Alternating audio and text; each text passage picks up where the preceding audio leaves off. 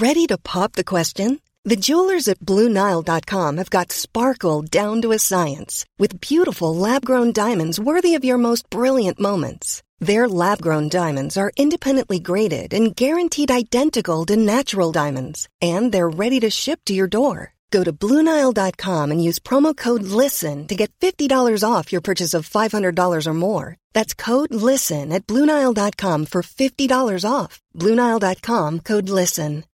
Botox Cosmetic, out of botulinum toxin A, FDA approved for over 20 years. So, talk to your specialist to see if Botox Cosmetic is right for you. For full prescribing information, including boxed warning, visit BotoxCosmetic.com or call 877-351-0300. Remember to ask for Botox Cosmetic by name. To see for yourself and learn more, visit BotoxCosmetic.com. That's BotoxCosmetic.com.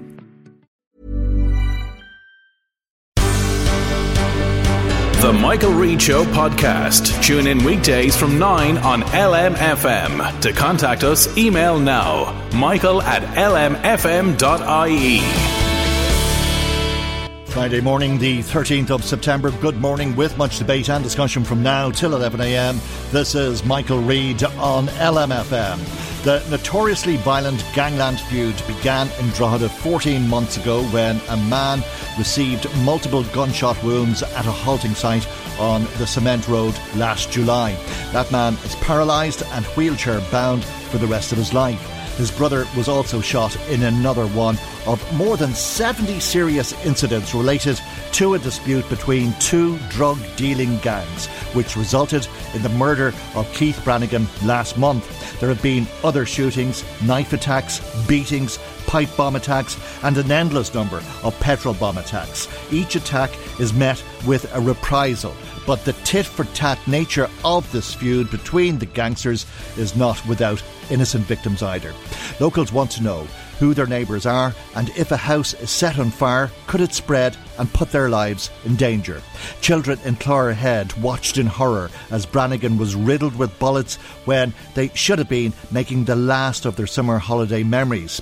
Children ducked for cover in the Termon Abbey estate when bullets started to ricochet as they played in the evening sunshine while gangsters tried to kill a man sitting in a car. A bullet narrowly missed a woman out walking in Hardman's Gardens when a gunman opened fire on a group of men as shoppers in a busy newsagent's shook with fear. And as shoppers looked for presents in a toy shop and baby clothes in another shop in a busy retail park, shots rang out in broad daylight. There have also been cases of mistaken identity. Today, we'll hear one such story and speak to the woman next door. Innocently caught up in this feud, she has come under attack simply because of where she lives. I asked the woman next door to tell me who the people that live next door to her are. The attended target um, of the feud, I suppose, but I can't be 100% sure. Mm. But um, it's definitely mistaken identity on my behalf. You know, um, I didn't, I'm not involved in any criminal activity, never been in trouble with the law, and I've had two cars petrol bombed. Mm. So, you know, it's it's scary at the moment, not knowing if the next one is going to come through my window. And we're purposely not saying who you are, we're not naming you or where you live. All we are saying is that you're living in a housing estate in Drogheda uh, and you live next door to a house where you believe somebody is a target. Uh, tell us what happened to you. The first attack was on one of your cars parked outside of your house. It was parked outside my house. This was in June, In by. June. Yeah. And um, I heard a big bang and I looked out the window and I my car was on fire. And I panicked and I rang the 999 to get the fire brigade out. And um, I seen two guys running from from the car. And um, the fire brigade came and the guards came and obviously they put the car out. So my car was a complete write off. Right. Was there any doubt in your mind uh, that somebody had set your car on fire? There wasn't like I, I knew it wasn't meant for me. So you know, Mm. um, I knew it had to be somebody else that they were looking for, but Mm. I couldn't be hundred percent sure of who they're looking for. Yeah. Um. So then, But there I- was no there, was no mistake. They they meant to set your car on fire. It was just the wrong car. yeah, they meant to yeah. Mm. set the car on fire, but it was just the wrong car that they set on fire. And how did they set your car on fire? they smashed the front uh, passenger uh, window and put a petrol can in and set the petrol can on fire in the car. Right. So there's no doubt about their intention. No, Yeah, no, their yeah, intention was to burn the car, Yeah, and they did so very successfully. and they done successfully. The car was written off. Was the it? car was written off. Totally, yeah. Totally written off. There was no saving the car. Uh, Did it explode? No, thankfully it didn't explode. Um, another neighbour had actually come out with a fire extinguisher God. Hmm. and started to put the fire out, but I had to um, tell them to back away because um, from the 999 call, they were telling me advise everybody Stand to stay back, stand back petrol in the because we tank. actually don't Yeah, know at yeah. this stage what had set the car on fire Yeah, or what mm. was in the car. You know, if it was going to explode or not. Mm. Now, thankfully, th- the fire brigade were there within less than five minutes. What time of the day was this? This was at uh, two o'clock in the morning. Oh my God! Right. Okay. So So, were you asleep? Yeah. Yeah. I was actually I wasn't just asleep. I was hmm. just about to fall asleep, hmm. and um, next we hear the big bang, You, and you, I, you woke to a bang. yeah, my dog was actually in the room with me, hmm. and he jumped and got down, and I knew instantly once he got down off the bed that there was something wrong. Something but wrong, I yeah. didn't actually think it was my car, and I ran to my bedroom window to look out, and I seen it. And from what you were saying earlier on, this is the first time you were close to trouble, let alone Yeah. involved in it. Yeah, I mean, yeah. I've never ever yeah, been in yeah, trouble yeah. with the law before, so this was not through your own doing, but No. suddenly you're involved Yeah, in this petrol bomb attack sort Yeah. of thing. Yeah, yeah. Yeah, so I thought everything was fine, you know. Um. Did you did, did you think to yourself then, or the next day, that it had something to do with the people next door? it- there was there was people around saying, you know, and the Hmm. the guards had, you know, com- confirmed to me that it was 100% mistaken identity and it wasn't meant for me. Yeah. You know, Yeah, and so- that would have been a relief, I'm sure. yeah, definitely. Like, Bad to have hap- had it Ha- happened, but uh, it was uh, a relief yeah, then yeah, to, yeah, for the yeah. Mm. guards to turn around and say, look, this has been 100% mistaken identity. Mm. And, you know, we will try and get to the bottom of this So for you. uh, at that stage, then I, I take it you said about uh, making an insurance claim and getting on with your life. yeah, I made an insurance claim and eventually got myself another new car and Mm. was delighted with my life, you know. Kind of was forgetting about what was after happening to me and everything, you know, because it has put me through a lot of stress and um, worry and concern. Of course. So then I got a new car and I had the new car parked outside in the exact same spot. Forgetting that you were the woman next door, if I can Yeah. put it that way, Yeah. again, and the danger that that has brought to your yeah. Yeah, yeah. And I parked my new car outside my house in the exact same spot. And again, it was patch bombed in August. Right. And um, they, this time, they threw a bottle at the car, like, you know, full of petrol and stuff, and it bounced. and they threw it again, and it set a light to the mirror on the side of my car.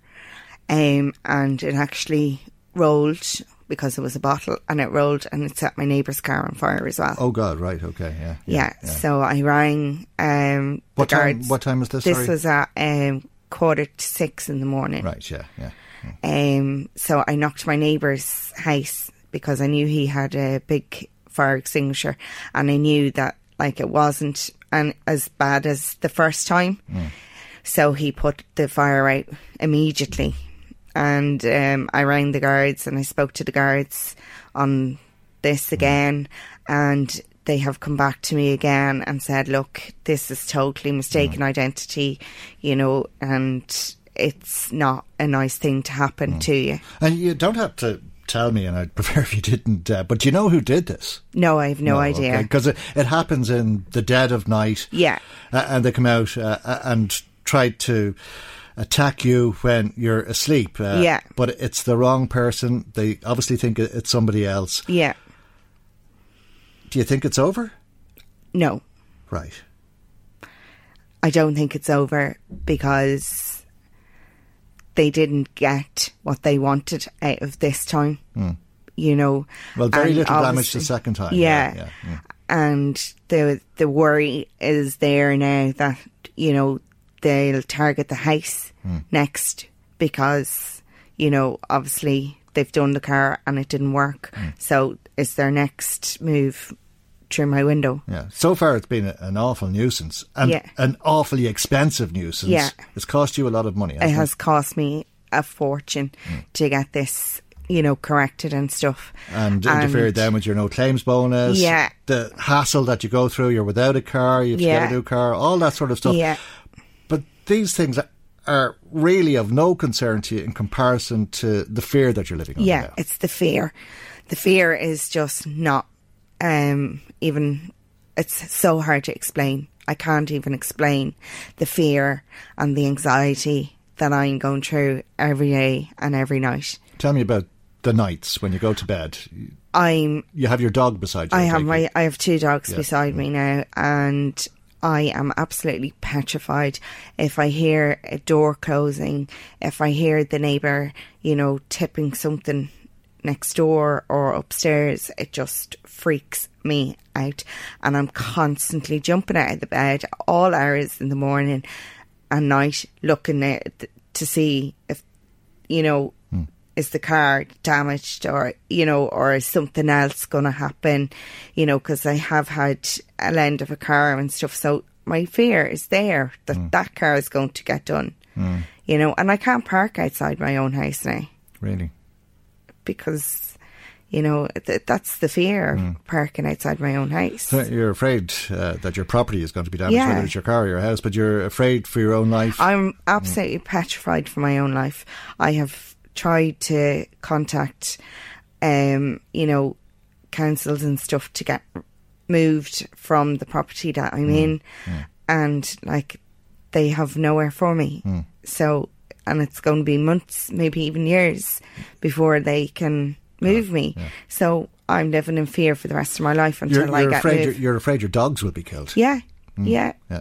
I'm afraid I can't leave them in the house on their own. I can't. I can't even um, go outside my house once it gets dark. You know, I'm afraid to even open my front door. You know, um, I have people ringing me and texting me to say, "I'm calling to your house." I'll be there at such a time, you know, so that I'm not opening the door to a total stranger in the dark. You know it's it's not a nice um place to be at the moment you know. It's We're calling you the woman next door because not only do you not want to be identified yourself, but you don't want to identify anybody. You don't want to be pointing the finger no at anybody. definitely not i don't want to point a finger at anyone because i can't be 100% sure Hmm. you know where this who they're specifically targeting but i just know they're not You, you you're not you're not involved, and you want them to know you're not involved. Uh, uh, and that's the That's- reason you've come into yeah. us today. I haven't really spoken to many hmm. people, you know, in the area about it, to be honest. Um, I stick to myself. I've always stuck to myself. I don't go out hmm. talking to all the neighbours. You know, I, once I come home, I go in and I close my door and that's it. Hmm. And I felt safe and comfortable.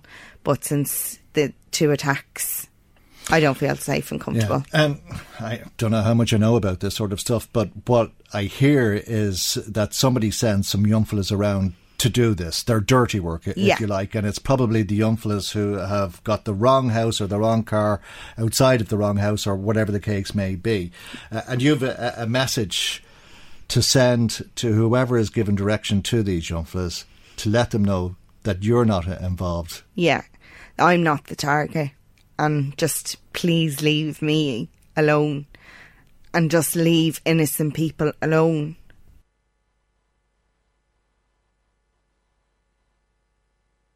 Michael, Reade on LMFM. As you know, the All Ireland replay is on tomorrow, and uh, I'm sure you'll agree with me. No matter who you're supporting, may the best team win.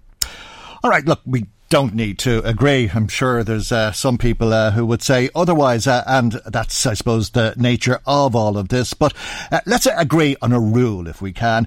Uh, and it's a very simple rule. If you're in Dublin, you can cheer for the Dubs. If you're outside of Dublin, you have to cheer for Kerry. I think it's a long held rule that if you're not from Dublin, you cheer for the other team. So uh, we'll agree on that. I think it'll probably be the way right across the country. People in Dublin will cheer for Dublin, and people outside of Dublin will cheer for Kerry. Marie Kearns went to Ashbourne in County Meath and found it difficult to get people to agree to this rule. Yeah, up the dubs, the drive for five. Definitely. There's loads of dubs in Ashbourne going for the drive for five. We'll be there in Kelly's. And you're living in Meath? 12 years living in Meath now next year, but that doesn't mean that we won't be supporting the Dubs. Sure, Meath is in Dublin now, isn't it? Go way out of that. Well, I don't think you'll have too many friends in Meath now if you say that. I don't know. Go into Croke Park and see how many people have an Ashbourne address. We definitely won't be supporting them cultures anyway. have you your flag up? No, we don't have any flags. My husband's from Westmeath. We're not allowed to have flags. I have a son who's seven who said sometimes he supports Meath and sometimes he supports Dublin. We put him up on for sale on eBay if he doesn't support the Dubs. I'd be shouting for Kerry. I think Kerry are a great team. They're a very young team. Dublin are brilliant, but at, at, at the same time, I think that Kerry being a young team, they'll have that little bit of advantage. And where are you from? Rathfine Tara, County Meath. And would you not support Dublin? Well, like, see if they're Leinster and they're your next well, door neighbour. Good reason for that. Also, my wife is a Dub, so I guess great satisfaction now supporting Kerry. Uh, yeah. so will you have two flags up? No, I won't have any flags up because they'd be, they'd be, they'd be around the place if I had a flag up. I, would have to put up a Dublin flag and that mightn't work out, you know. It was a great, a great game last week and uh, it'd be nice to see a, a repeat of that, you know. Don't be much in it, I genuinely believe. The younger team probably might win. Do you not think Kerry lost their chance? Not everybody is saying that, but you know, I don't think so. They'll improve more than Dublin will because they're a younger team. All for the Dubs. Even though you're living in Meath? Yeah, even though I'm living in Meath.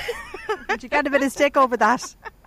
Ah, sure. Yeah, but sure, what's a bit of crack, you know? Bit of crack. Full of dubs around here, so there'll be a lot more dubs jerseys down here than there will be anything else, to be honest with you.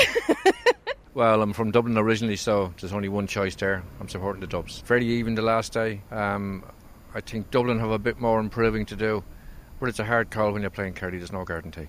And you're living in Meath, so would you get a bit of stick now with the Dublin flag out? No, I don't get a bit of stick at all, really. Um, I work with the GAA in Meath, I work with Donaghmore Ashbourne and GPO there. Um, so I'd see myself as a football person first, and county comes second after that. And if Dublin and Meath were playing? If Dublin and Meath were playing, I'd obviously hope Dublin would win and Meath would do well. You wouldn't be very popular. No, I'll be very diplomatic answer though. uh, I have parents that are from Dublin. I've lived in Meath all my life, and um, I don't really mind who wins, to be honest. Will you have a Dublin flag up? Uh, no. no. so if Meath and Dublin were playing, who would you be cheering for? Meath. Go away. Yeah, yeah, I would. Yeah, yeah. Uh, the other half now, he probably wouldn't be, but uh, yes. be in Croke Park, loads of interest. Yeah, um, the Dubs are definitely going to win, hundred percent. Absolutely. Kerry had their chance there two weeks ago, and they they let it slip. So there's no way that Dublin are not going to win this match. They, with 15 players, they had their chance against 14 players and they couldn't do it, so that's their loss. So up the Dubs, and they'll definitely go five in a row, 100%. I'm neutral. Uh, I'm a Cork man, okay. so I suppose a little bit of allegiance will go to the kingdom. But having said that, uh, you would wish the best team, and I suppose when you have underdogs coming through, uh, it would be nice again to see uh, underdogs winning. And who's the underdogs? Kerry. Are you living in Meath? I'm living in Meath, yes. I've been living in Ashbourne for uh, since '83.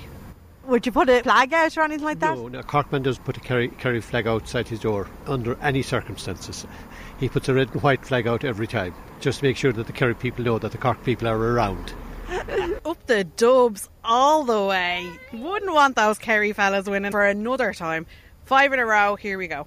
And where are you from? Originally from Dublin, but um, living in Ashbourne. So you're living in Meath now? I'm a Meath woman now, apparently. A Dulce, as they say. Blow in. And will you have your Dublin flag out? Uh, probably be lynched, but it'll still be there. it'll still definitely be there. And if Dublin and Meath were playing? Ooh, still the Dubs, unfortunately. Yes, uh, the son now is is a, play, a footballer. Plays uh, for used to play for Dublin club, but has moved out to a Meath club now. And uh, yeah, it'll be a tough one in our house, but the Dubs still. But if he ever played for the Royals at county level, Oh, that's a very tough one. If he played at county level, I'd be out supporting him for definite, for sure, for sure. now you're a Roscommon woman living in Meath. So who are you going to be supporting on Saturday? Dublin. Dublin? Yeah. Is that because they're your neighbours? No, I made my living in Dublin, so that's why I support Dublin. And do you think they can do the five in a row? Of course they can. Would you have a flag out? No, no. Oh, I'm married to a Meath man. I couldn't put that out. the Dubs, up the Dubs. You're a true blue supporter. Absolutely, yeah. They'll get it, don't worry. Uh, Dublin, of course. Do you think they can do it? Of course they can, five in a row. You're a Meath man. Yeah. Who would you like to see win on Saturday? Kerry. Why? I would like to give it a. a, a is, is, that to do now with Meath Dublin rivalries? It, it is, yes. And Dublin are so good and Meath are so bloody poor. That's it. The first thing I'm noticing is your blue fingernails with the varnish on. Is that for a reason? It is indeed, yeah. I'm I'm living in Dublin, working in Meath, and afraid to wear a Dublin jersey here. So at least I can hide my nails when I want to. so you're a Dublin fan? I am indeed. Yeah. Will you be going to the game? I hope so. Yeah, I hope to get a ticket. Yeah, hope so. And do you think Dublin can do it five in a row? Absolutely. Yeah, with 15 players, defo. And thanks to those people in Ashbourne for taking the time to speak with Marie Kearns for us. A, a lot of excitement, and undoubtedly there'll be a lot of drama in Croke Park tomorrow. Now, back to the other drama, and Brexit never fails to be dramatic. Yesterday, the Speaker of the House of Commons, John Bercow, described the Prime Minister as a bank robber. One should no more refuse to request an extension of Article 50 because of what one might regard as the noble end of departing from the EU as soon as possible, then one could possibly excuse robbing a bank on the basis that the cash stolen would be donated to a charitable cause immediately afterwards. Neither the limitations of the existing rulebook nor the ticking of the clock will stop it doing so. John Bercow. The Prime Minister himself has been speaking about Brexit and the fears that people have been feeling about how Armageddon may ensue after reading the findings of the Yellowhammer report. It's very important to understand, Vicky, what this document is. This is a worst case scenario, which civil servants obviously have to prepare for. But in the last few months, and particularly in the 50 days since I've been Prime Minister, we've been massively accelerating our uh, preparations. Uh, we're trying to get a deal. I'm very hopeful that we will get a deal with our European friends uh, on October the 17th uh, or 18th or, or thereabouts. But if we have to come out on October the 31st with no deal, we will be ready.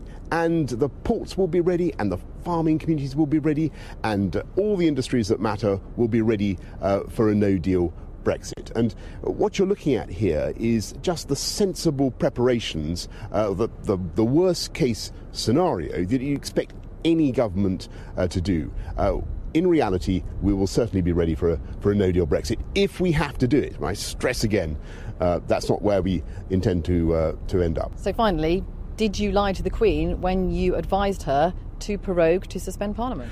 Absolutely not. And uh, that, uh, and indeed, the, as, as I say, the the High Court in in England plainly agrees with us. But the Supreme Court will have to decide. We need a Queen's speech. We need to get on and do all sorts of things at a national level. We've got a fantastic. Here we are discussing shipbuilding. We're going to be launching uh, five new Type 31 frigates. We're going to need bills on education, on health, on housing, on technology, on our, our, our, vision for investing in, in science, the space program, all the things that we want to do uh, on environment.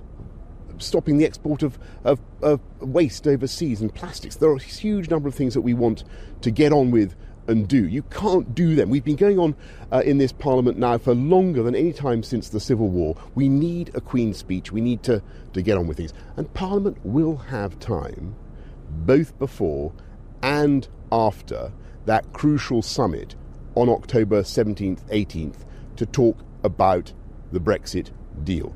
I'm very hopeful that we will get a deal as I say, at that crucial summit. Prime Minister Boris Johnson speaking to Sky News. Government ministers were singing off the same hymn sheet yesterday. I'm not embarrassed by the Yellowhammer production. The Defence Secretary Ben Wallace speaking to Sky News as well yesterday. Not embarrassed, but perhaps giving people some reason for concern when he started talking about troops and police and security. That's the planning assumption, and that means we then try and match that assumption with action, such as whether we use members of my department, the members of the armed forces, uh, to mitigate those effects, whether we charter more ships to try and mitigate that. So that's the government side. The DUP, well, they're not too concerned by Yellowhammer either, as Jeffrey Donaldson outlined to the BBC yesterday. Smuggling in Northern Ireland has been a perennial problem, I'm afraid. I recently took part in a delegation from the British Irish Parliamentary Assembly. We went to Crossmaglen in South Armagh and talked to the police and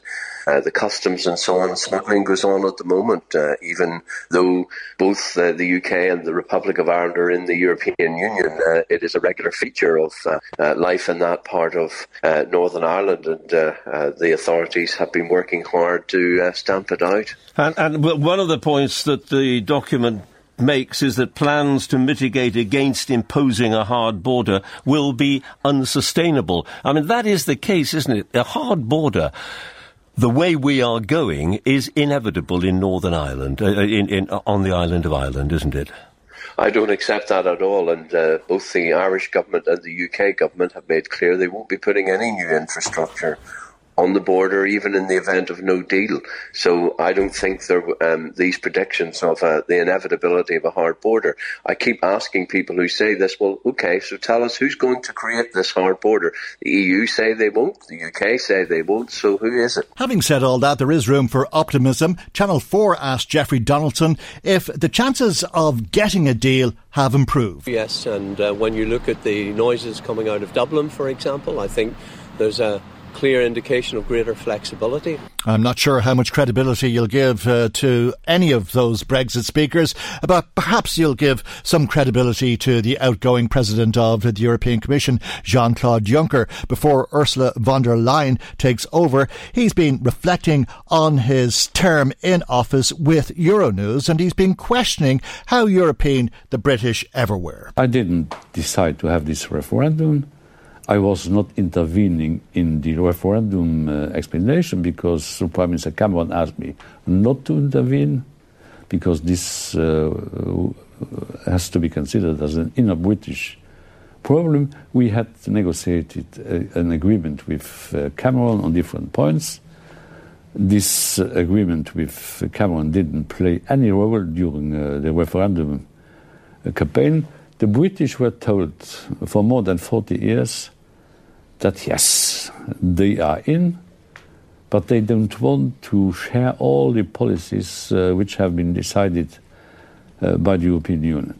The British, since the very beginning, were part time Europeans. What we need are full time uh, Europeans. Part time Europeans. Jean Claude Juncker speaking with Euronews. Michael, Reade on LMFM. The beef crisis has moved to, to another level with uh, meat factories uh, not processing across 20 plants, thousands of staff temporarily laid off, and supermarkets running short of produce and starting to sell Irish beef that is being processed in the United Kingdom. Aldi, in a statement last night, said some of our Irish beef and pork suppliers have processed Irish beef and pork at their UK based processing processing facilities, all of which are quality assured by Bord Bia. This is clearly reflected on our products packaging. We'll speak now with Edmund Phelan, President of the ICSA, the Irish Cattle and Sheep Farmers Association. Good morning to you, Edmund, Good and morning. thanks for joining us. all of this, uh, whilst we continue to be in this vacuum of sorts, uh, which shows no sign of a resolution.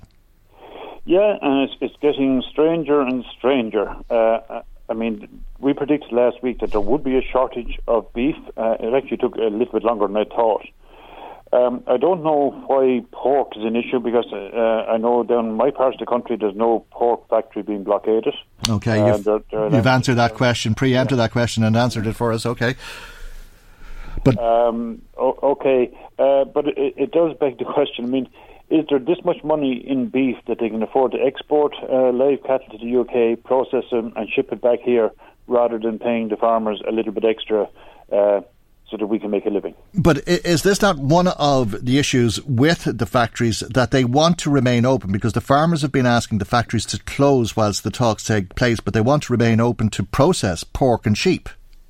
Yeah, the factories actually well, we didn't talk directly to factories. We mm. spoke to the minister and the department the day before yesterday, and we were told that the factories would lock their gates for the duration of the talks, and we agreed to that.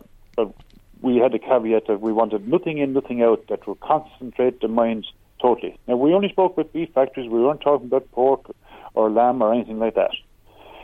Um, we also said that we would not countenance going into talks while injunctions were held over any farmers' heads, that they had to be quashed and struck out, not deferred, they had to be struck out, because there's no point in, we say, if the talks fail, that then they go back after individual farmers. We won't countenance that.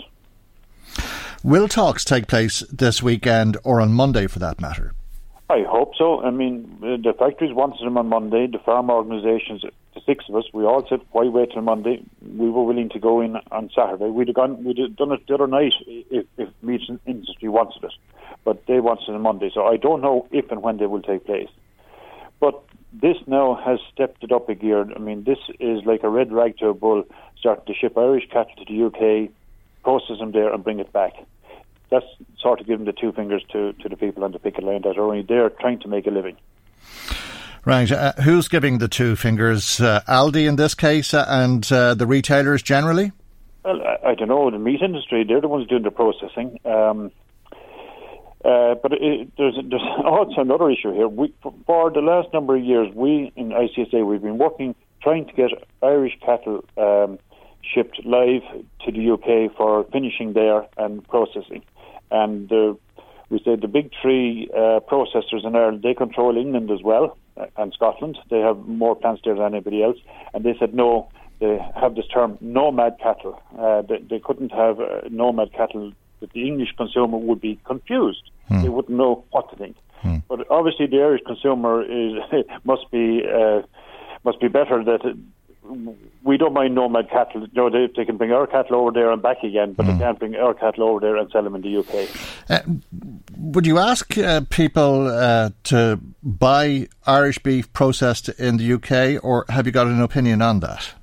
Uh, I haven't given it a lot of thought. I, am I'm, I'm sort of falling between two stools here. Mm. Of course, we want Irish people to, to buy Irish beef. But we don't we don't want to see uh, workers in meat factories here put out of work and then bring the processing somewhere else. That is not on. That's giving two fingers to the to their own workforce as well as to the Irish farmers. Mm. Can, so can, can has to make up their own mind on this. Can the public support the Irish farmer?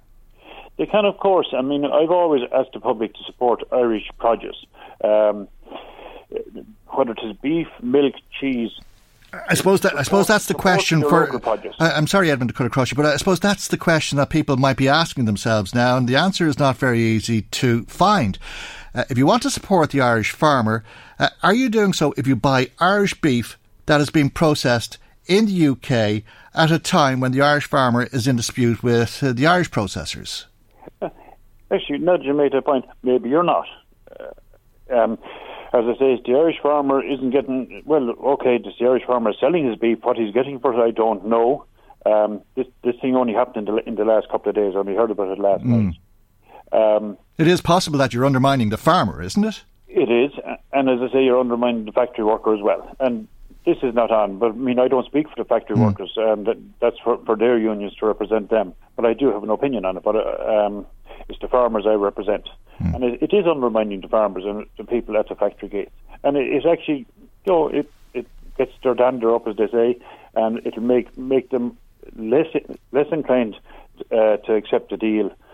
Uh, because, like, I went to one of the protests last night. There was a meeting there, and I went in just to, to hear what was being said, and I spoke at the meeting. Mm. And people are very, very angry, very angry. I'm sure they are. And I'd say that anger could spread. I mean, uh, if you think of landlords, let's say, uh, who won't get paid their rent from people who've been suddenly laid off, albeit temporarily, uh, never mind hauliers or other people who transport uh, the food for that matter.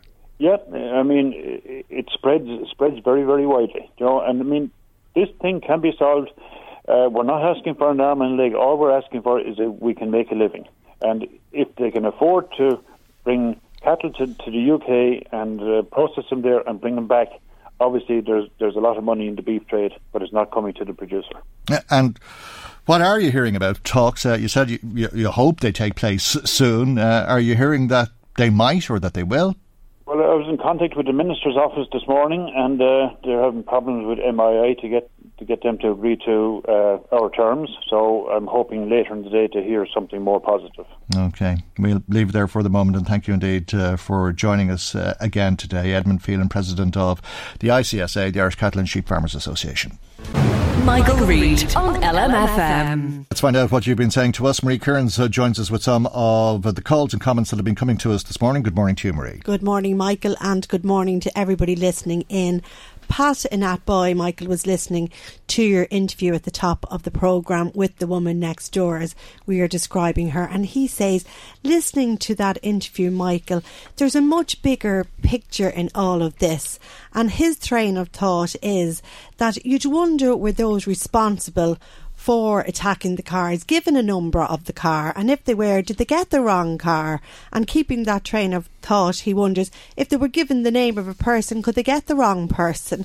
They could make a bigger mistake than that, and that's his worry. And he says, I feel so sorry for the woman. She must be terrified living there with all this going on. Yeah, I think that interview this morning may be a wake up call for a, a lot of people and bring to uh, the attention of people that the danger is always there, it seems, in this town. Uh, perhaps you're involved, perhaps you're not. Sometimes it makes no difference because innocent people can get caught up in these things. Margaret was also listening in, and she says all that woman is doing is trying to get on with her day to day life, Michael. It's just awful what she's been subjected to when she is innocent and has done nothing wrong. Can nobody help her at all in that situation? Well, that's why she spoke to us, uh, because it appears that nobody can, and she spoke to us not so that we could hear her story, but she spoke to us so that those who are responsible for the attacks on her property will realise that they're attacking the wrong person, that they're doing this to somebody who has nothing to do it. And that's the message that she wanted to get them. Please leave me alone. I'm an innocent person. It's as simple and as straightforward and as horrifying as that.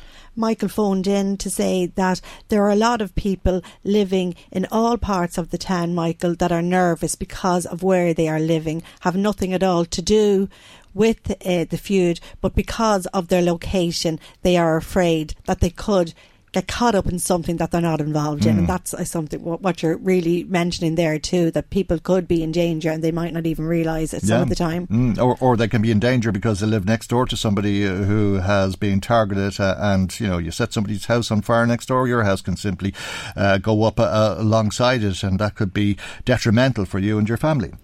Moving then, Michael, to the beef dispute, uh, we had a listener, John, and he was listening in there to uh, the interview uh, just regarding the current situation with Edmund Phelan. And he said, Did he mishear that there are six different organisations representing the farmers?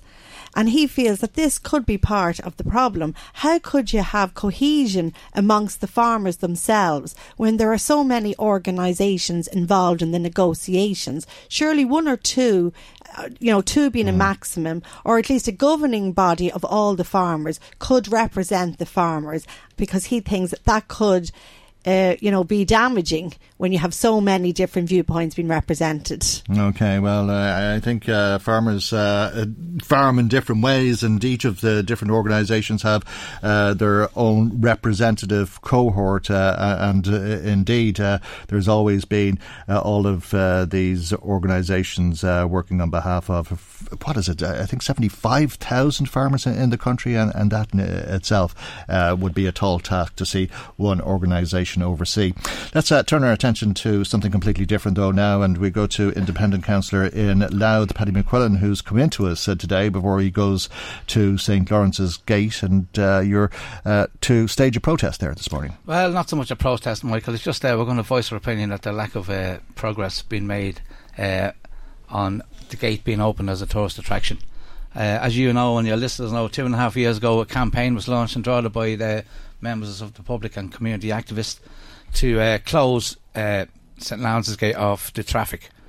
Uh, uh, it was well documented, and people seen it with their own eyes that trucks were getting stuck under the gate, lorries were hitting it. So a traffic management plan was put in place, uh, and successfully closed the uh, traffic off, uh, closed the gate off the traffic. It's still a, a pretty dangerous part of town for pedestrians, though, isn't it? Well, it is, yeah. Well, that's Mm. true, yeah. but- Possibly more so. Well, no, I wouldn't say more so because the, there's no there's no traffic Mm. coming under the gate now, and the tourists were standing on the road taking pictures of the Mm. gate. No, they're driving beside it. I don't know if you see people uh, second guessing themselves trying to cross the road uh, at the various junctions. Well, look, that's that's road safety management. That's that, that's a different thing. I'm here to I'm Mm. here to talk about getting the gate Yeah. open as a as a Mm. tourist attraction. Mm. Uh, after the after the successful campaign, the, the then minister uh, for the OPW, Sean Canney, and I quote, we said he was committed to making the gate to making the gate fulfil its potential in terms of being open as a visitor attraction. When was that? Two and a half years ago. Well, two and a half years ago, the campaign started. It's Yeah. just over Mm. two years now that, the gate is closed. Yeah. Mm. So, uh, two years on, we're still none the wiser. Uh, the gate is still closed. You have people coming to see the gate. They're standing taking pictures of it. It's like somebody said to me, it's like going to the Coliseum, taking a picture of the Coliseum, but not being allowed to go inside. Mm. Uh, so, Uh, uh, If you're if you're going to Rome, that's exactly what I'd recommend. It's much nicer from the outside, by the Oh, way, well, than inside. Yeah, Mm. That's yeah. Well, look.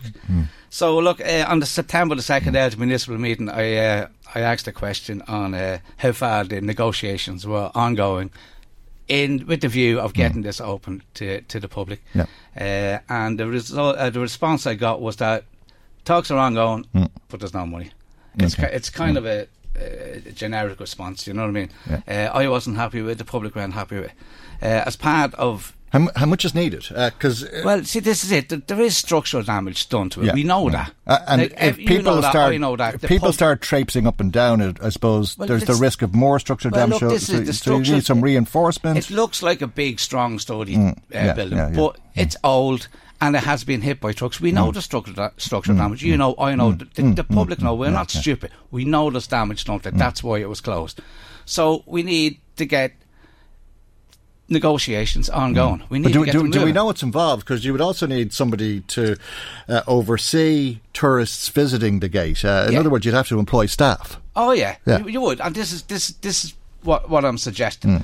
Uh, the talks are ongoing between Louth County Council and the OPW. Because it's the responsibility of the Office of Public Works, the OPW. OPW Yeah. at the moment, yeah, and Louth County Council own the ground around it. Mm. But it's a national monument, so it's the OPW's OPW. gig. Yeah. Mm. So what I'm suggesting is that members of the Close the Gate Committee and members of the Old Drogheda Society come on board in these negotiations and help them move forward because they seem to be stagnant. Now, and but they need to get in touch with Fáilte Ireland too and the government. Like if you look at uh, Carlingford Castle, there's 400,000 euros being invested in that now. Uh, and the minister's He's going to go up there now in a couple of, a couple of weeks. Minister Moran, he's in charge of OPW now. He's going to go up there now in a couple of weeks and praise this and launch this.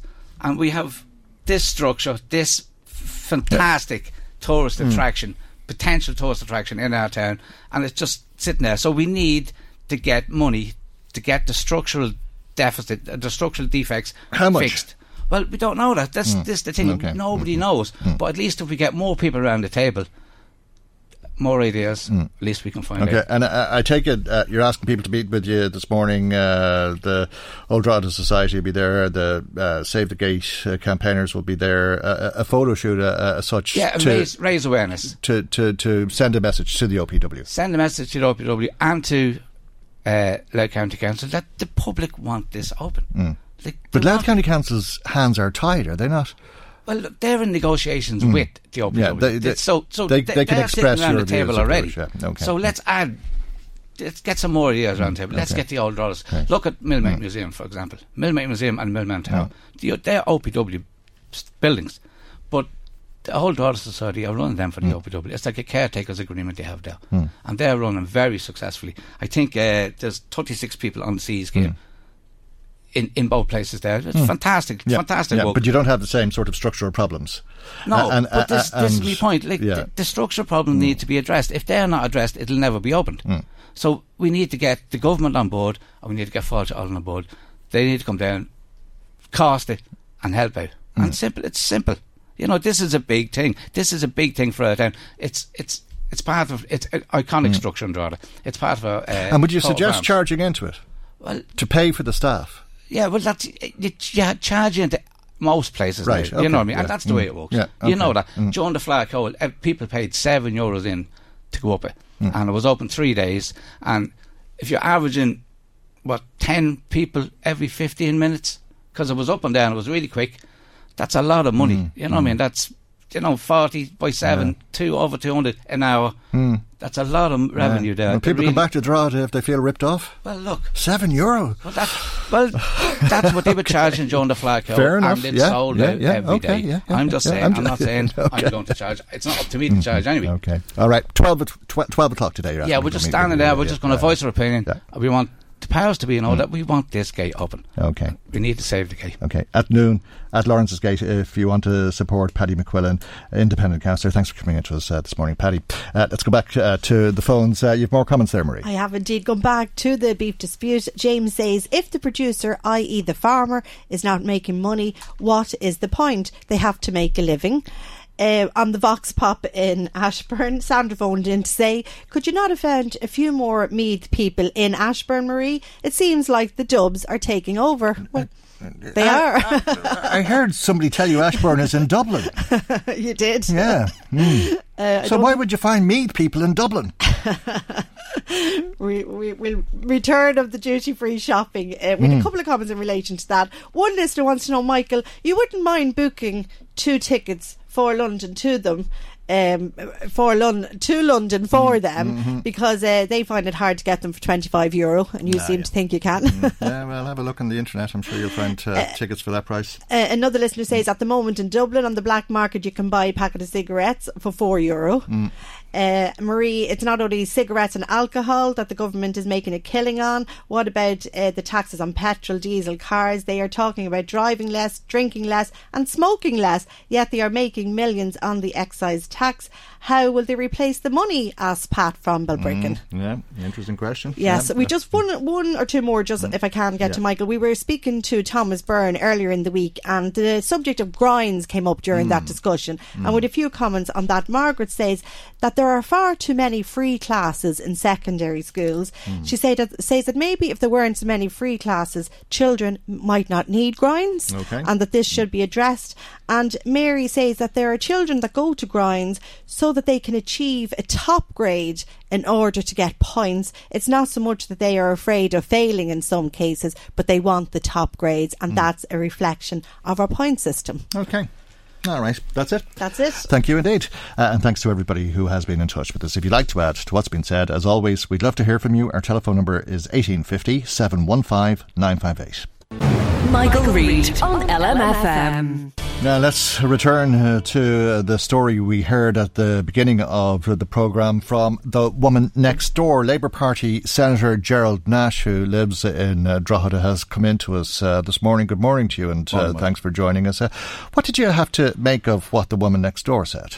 I think it was an extraordinary testimony um, from a normal citizen who's gone about her own business, who's never been in difficulty with the law, um, describing the problems that she's experiencing, the human consequences of and indirect consequences of this criminal feud between two warring gangs. Um, I was sitting home this morning listening to it, and the first thing that entered my mind was that this could be my sister, my uh, wife, my mother, my friend, somebody who I care about. And I'm dealing with the consequences and the fallout of this feud every day, the human consequences, Mm. dealing with people who um, are related to individuals who have clocked up small drug debts that become large drug debts. Um, people who various individuals have accused of ratting to the guards Mm. when they clearly haven't. People again who get on with their own business. People who want to be moved from the homes that they've occupied for years because of fear for themselves and their families that they'll be hit by that stray bullet. Uh, they'll be burnt alive in their bed um, because a house next door uh, might be targeted. Um, And that's the situation that's the with this woman. situation She, this woman she, she finds just, she, she just has the wrong address, is living next door to somebody, and has been confused by somebody else who thinks they're the neighbour. Uh, and when she left here yesterday, uh, said to her, Look, we don't know if the people who are attacking you will be listening. Uh, but we hope that they will be listening, or that somebody will say to them. There was a woman on the radio uh, and she was asking you to stop attacking her because you're attacking the wrong person, or that they'll say to them, "There's a, a podcast of it that you can hear," and that the message would get to them, so that they would stop this uh, activity that is putting her life in danger. it's sad that this particular woman felt that she had to come into her local radio station. It's all she can do. She's, and speak she's been to the guards. speak to the public, Mm. um, whoever's listening, um, through this medium, to try to get through um, to these people uh, to desist that they're putting innocent lives at risk. In many ways, Michael, I think the interview you did this morning was possibly the most important interview that you've done in the context of this feud that's been raging now for 14 months because I think a lot of people who people are generally concerned about the atmosphere around town and the impact that the feud has had uh, on the, our town's reputation uh, and uh, on, on, on town in general uh, and on, on individuals. But some people might think that look, they can pretty much go through their lives without being directly affected by this. But it's time now, I think, for people to sit up and really take account of what's going on. Because if you're that person who thinks that you're not directly affected, leave this up to the guards, this will be resolved in time. Well, this could be your daughter, your wife, your friend. You. You, exactly. And this is how things happen. This is how mistakes happen, and this is how innocent people get caught up. As I've been saying time and time again, it's that stray bullet, it's that um, woman indirectly caught up uh, in a feud uh, through absolutely no fault of her own, who could be, you know, a, a- casualty or, or, or indeed a, fa- a fatal victim Mm. uh, of what's going on at the moment. So um, I'm not sure that those who are involved in these kind of activities listen to the Michael Reade show. Mm. I'm not sure that they uh, read uh, mainstream newspapers. I'm not sure that they uh, listen to the mainstream media, if we can use that term. But it's a small Uh, town. and I'm not sure and that the- they have the same ethical and moral code But it- that it- you and I and 99.9% of the people of Drogheda and elsewhere. it- have. it is a small town, and the hope that woman has, the hope we had in facilitating her message, is that the message will get to the people who will filter out exactly, and that's the important thing, and that's the importance of this medium here, Michael, and that those who are maybe related to and those who care for the people who are involved in this feud, hmm. that they sit them down and say, "That could be somebody you care about, somebody you love. Hmm. Enough is enough." Yeah. Okay. We'll turn our attention to other issues, uh, and of course, the issue that has been uh, dominating everybody's uh, minds, not just here, not just across the water, not just across the European Union, but elsewhere for that matter. Brexit, deal, no deal, what will happen, proroguing Parliament, and where we go from here. What are your thoughts this morning? Oh well, Michael, where where do we start? Um, I was a little concerned reading the comments from Michel Barnier yesterday evening that he doesn't believe we're anyway close to um, getting a divorce deal, as it were, um, that would work and resolve the border issue in Ireland. Uh, there's lots of noises coming from um, Number Ten Downing Street uh, and the team around Boris Johnson insisting that um, they're making some kind of breakthrough uh, with the European Mm. Union and by extension Ireland. But we've seen no evidence whatsoever at this point in time, and there's been no um, uh, written communication uh, to the European Commission that the Irish government or anybody else is aware of uh, that would address the issues that Boris Johnson and others say they're concerned about you uh, and trust them. satisfy the requirements of Ireland. Remember, our, you our, can't our- trust a word that comes out of Downing Street. It's Downing Street that has accused the judiciary of making political decisions. That's right. I mean, we live in very peculiar Hmm. times. Um, we have a situation where it appears, um, allegedly at least, that the Prime Minister uh, lied uh, to the head of state in the UK, um, Queen Elizabeth. uh, in requesting the prorogation of Parliament. Um, that's an extraordinary situation for somebody who has always said that he protects the constitution of the uh, of, of of Great Britain and respects the monarchy uh, and so on. Uh, but it seems that um, you're correct. I mean, we can we trust uh, what the British Prime Minister says? I'm not so sure we can. Very diplomatic language, of course, has been used by the Taoiseach Minister for Foreign Affairs, Simon Coveney, when he says that he believes that Boris Johnson is committed to avoiding a no deal scenario. I understand why he would say that. It's important that diplomatic is, language is used. I think uh, he is. diplomatic I- channels I- are used. I, I, I don't think that's wrong. I think he is. I mean, I, I I think uh, he might be thick, but he's not stupid, uh, as we used to say, uh, uh, and that he's had a game plan from the outset, uh, and that has been to win a, general election and sell the DUP out. Yeah, well, he will not get a general election um, uh, uh, when he wants one. Well, he's tried he twice. wanted a general He's tried twice and failed twice, He, he yeah. tried twice and failed twice. And, re- and remember, uh, and and you know, over the last couple of weeks, uh, I think uh, Jeremy Corbyn and my Labour Party colleagues in the UK have actually played a, a smart game in terms of using parliamentary procedure to do a couple of things.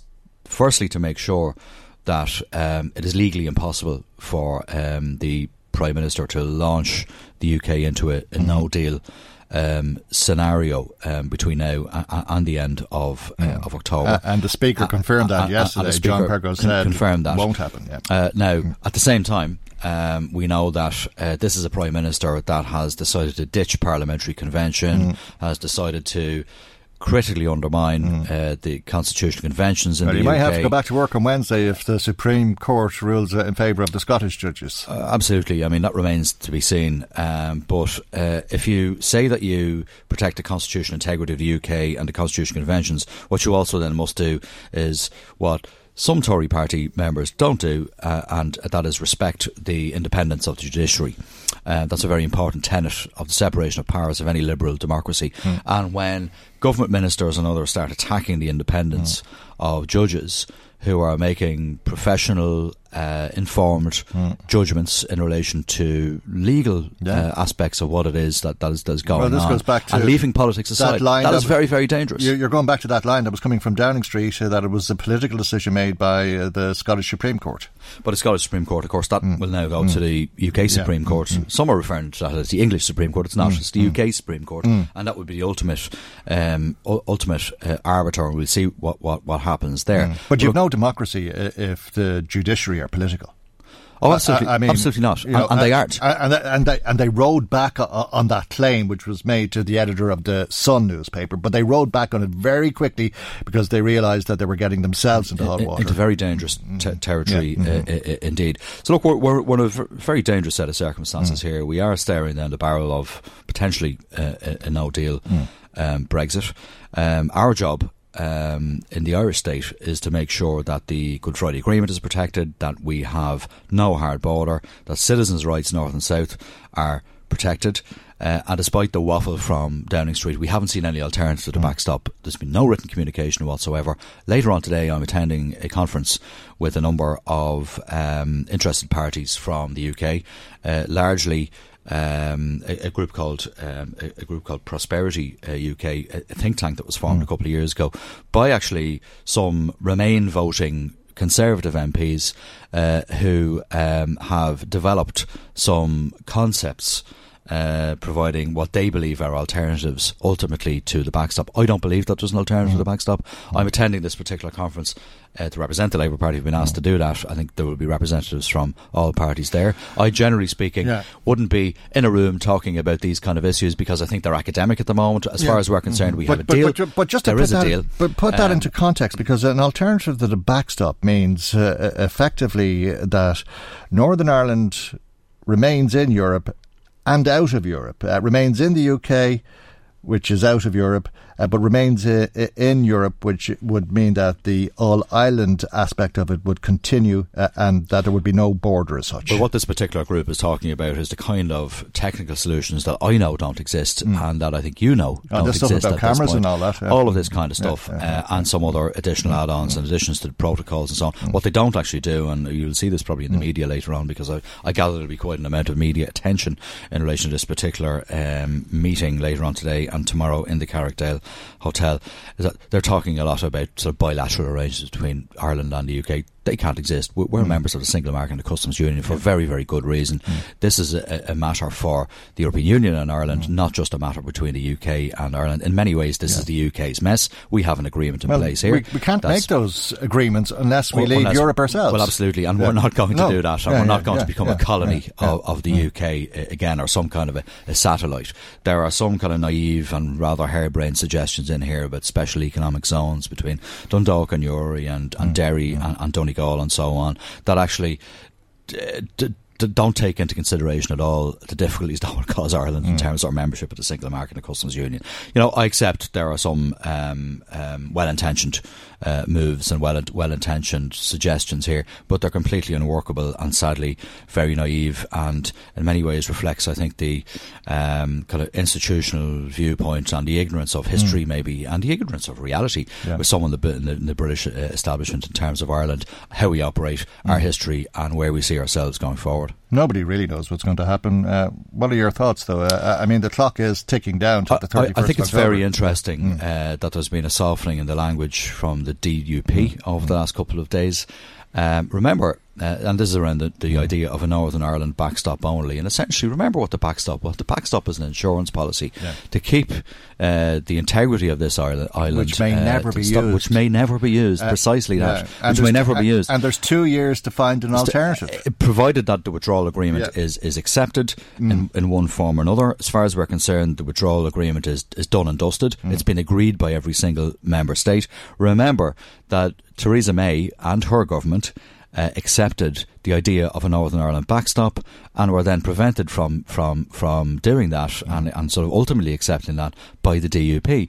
Um, and now we have an entire UK Mm. backstop, which would mean that the UK would stay in the single market and the customs union until such time as the transition ar- arrangement was, was organised. What we seem to be moving towards now, potentially, uh, looking at the front page of the London Times this morning, uh, is a scenario where the Northern Ireland backstop would be back in play, which would prevent the hard border, keep Northern Ireland aligned with the single market and the customs union, and prevent a hard border in Ireland.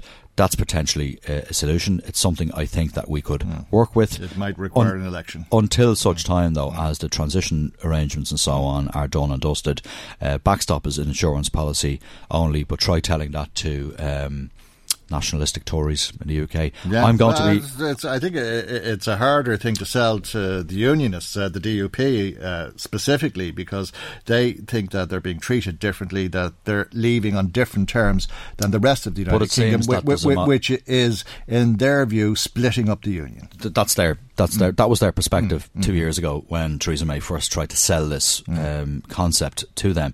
It seems, though, and it's interesting that their language has moderated and changed somewhat in that regard. and remember, um, you know, um, some some some sometimes when the facts become clear, things change.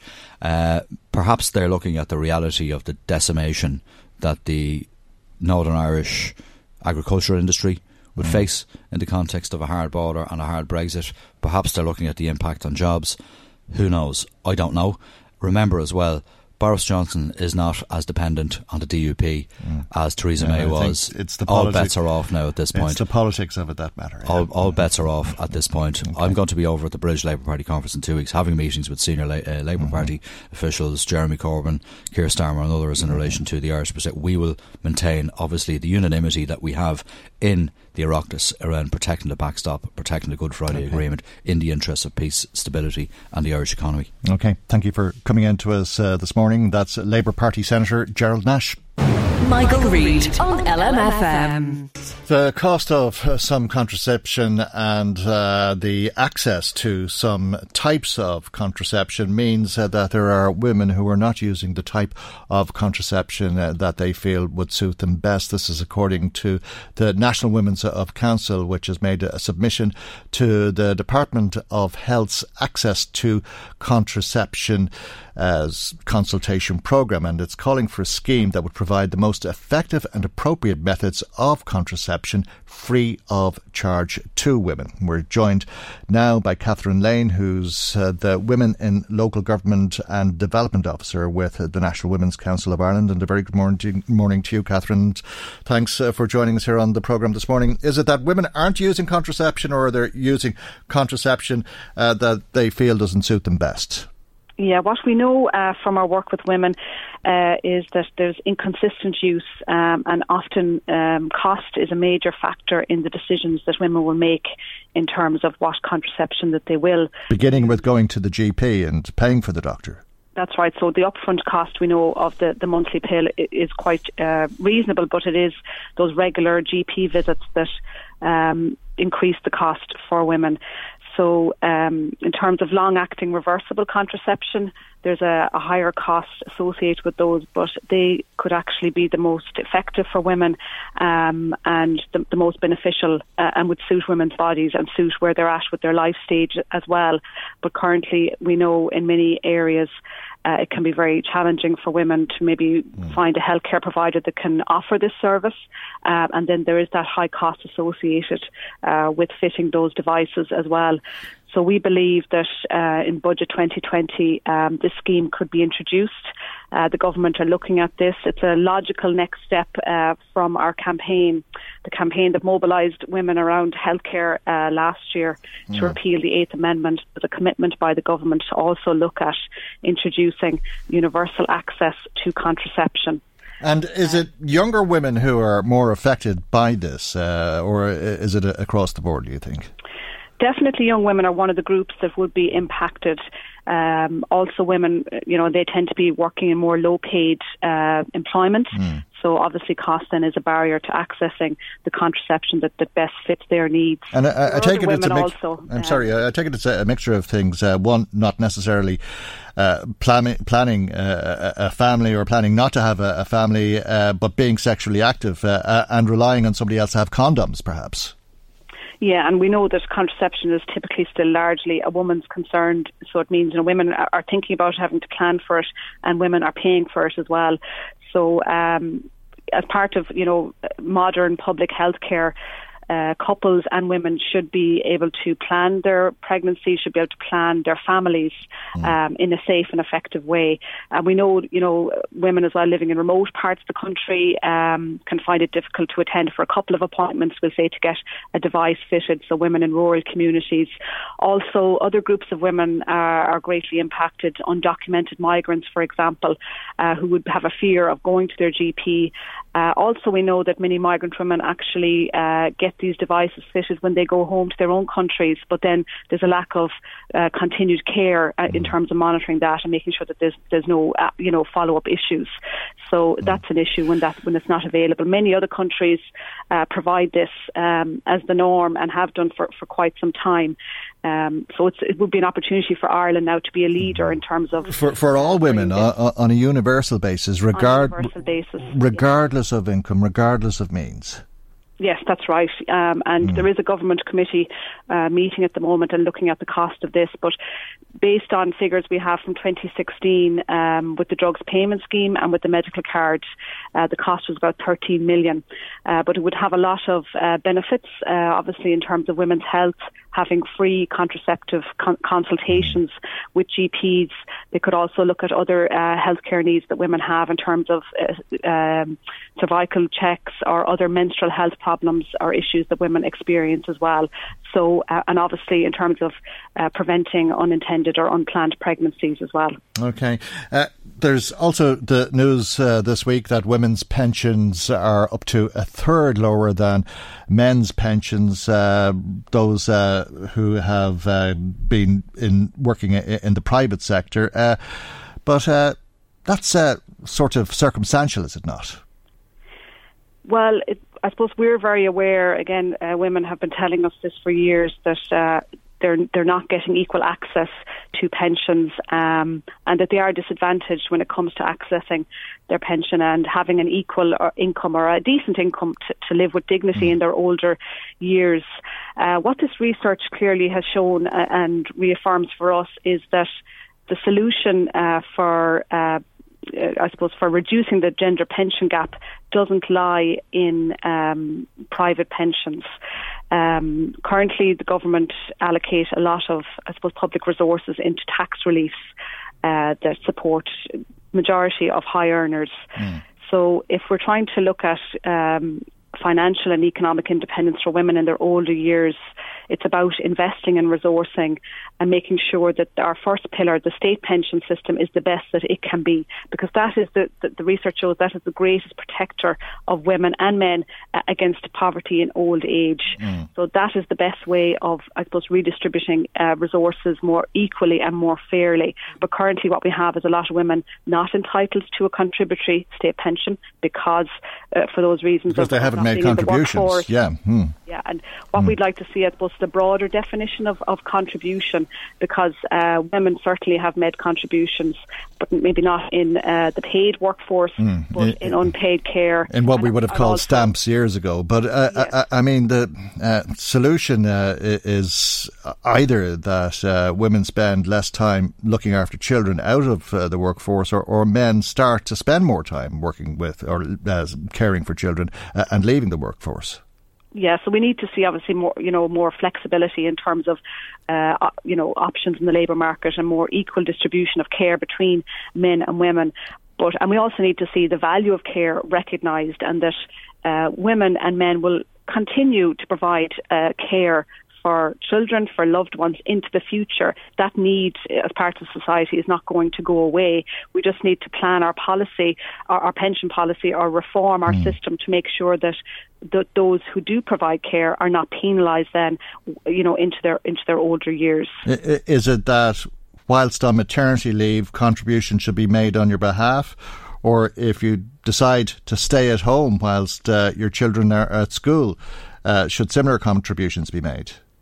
Yeah, and there are moves, you know, to look at credits, home caring credits for women, um, but we believe there shouldn't be a cap on those because often we have um, situations where women are caring very, for on a very long term basis, maybe for a disabled child who becomes a disabled adult. So when when does that that caring end?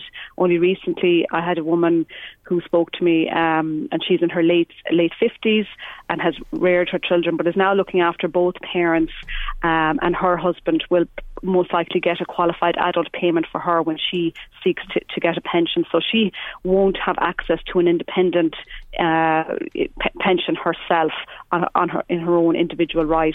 So we think that men and women should um, have you know independent access to the state pension, and it shouldn't be you know um, through your husband, so you're you know essentially dependent mm-hmm. on him uh, to provide for you in your older years. Okay, we have to leave it there for the moment. Thank you, though, for joining us, Catherine. Catherine Lane, the Women in Local Government and Development Officer with the National Women's Council of Ireland.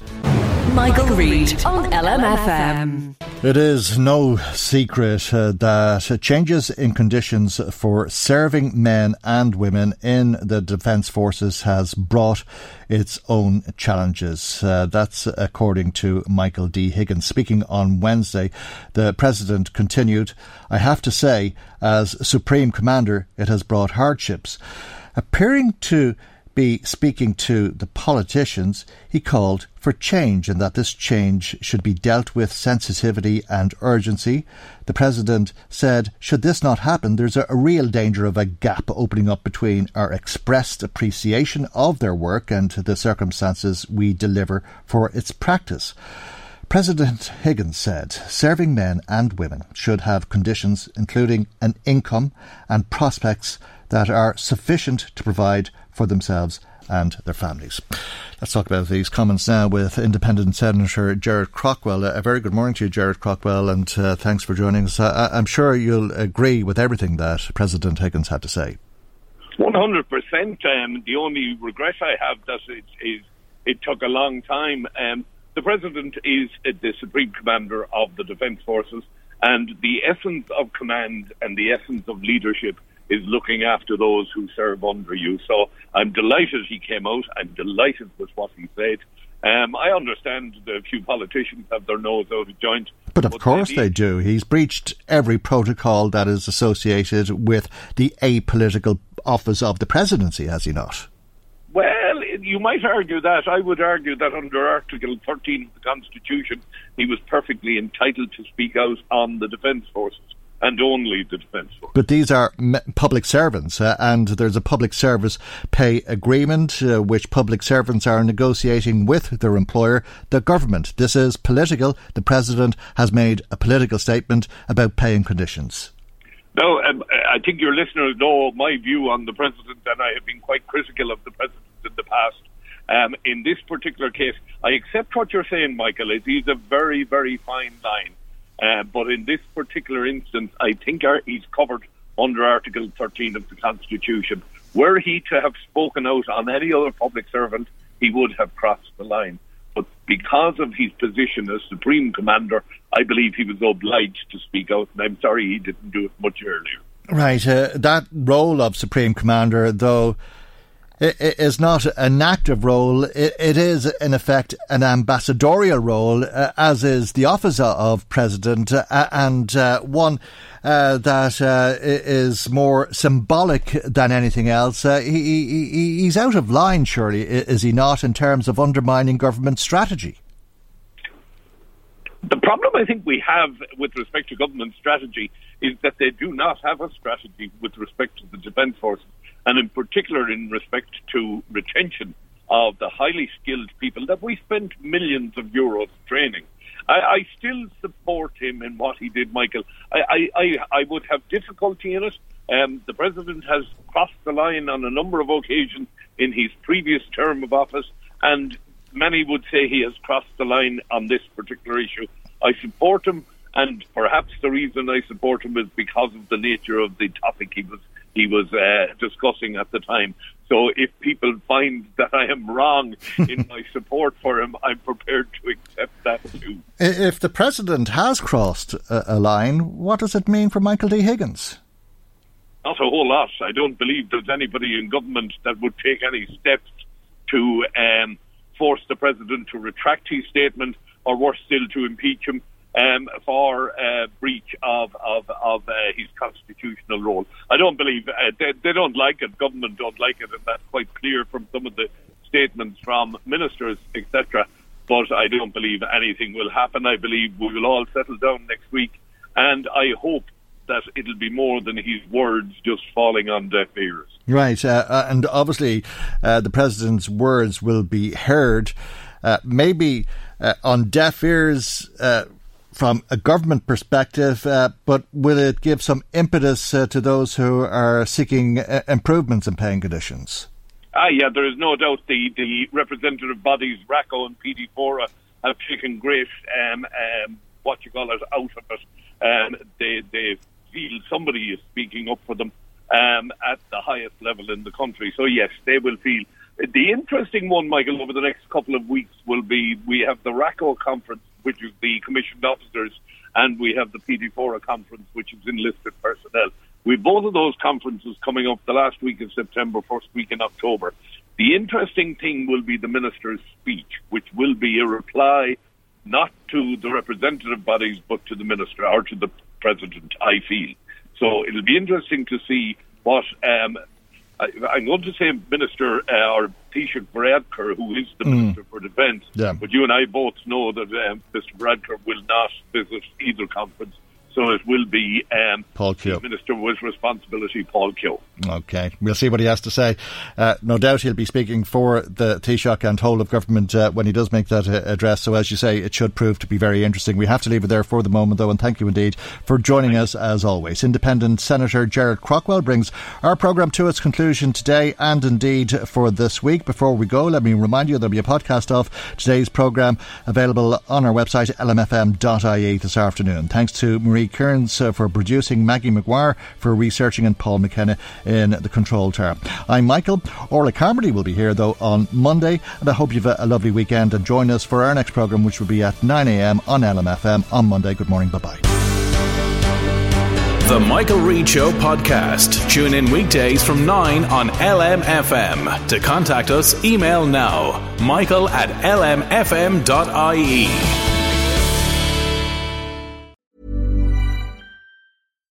Here's a cool fact a crocodile can't stick out its tongue. Another cool fact you can get short term health insurance for a month or just under a year in some states. United Healthcare short term insurance plans are designed for people who are between jobs, coming off their parents' plan, or turning a side hustle into a full time gig.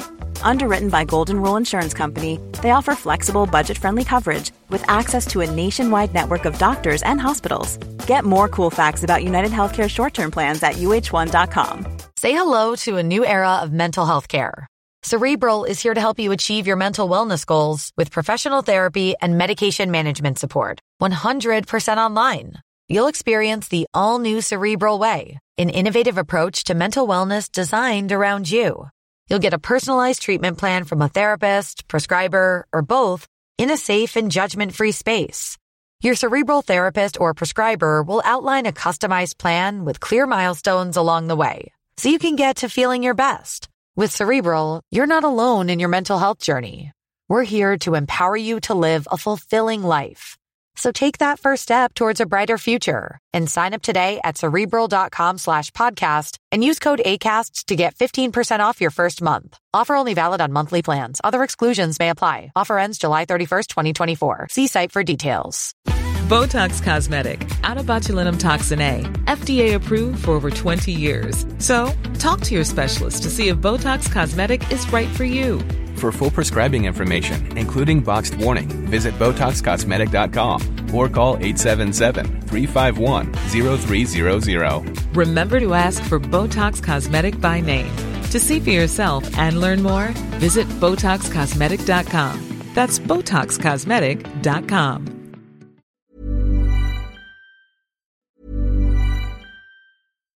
Botox Cosmetic, onabotulinumtoxinA, FDA approved for over 20 years. So, talk to your specialist to see if Botox Cosmetic is right for you. For full prescribing information, including boxed warning, visit BotoxCosmetic.com or call 877-351-0300. Remember to ask for Botox Cosmetic by name. To see for yourself and learn more, visit BotoxCosmetic.com. That's BotoxCosmetic.com.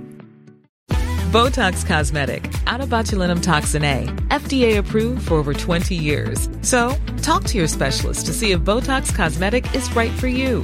For full prescribing information, including boxed warning, visit BotoxCosmetic.com or call 877-351-0300. Remember to ask for Botox Cosmetic by name. To see for yourself and learn more, visit BotoxCosmetic.com. That's BotoxCosmetic.com.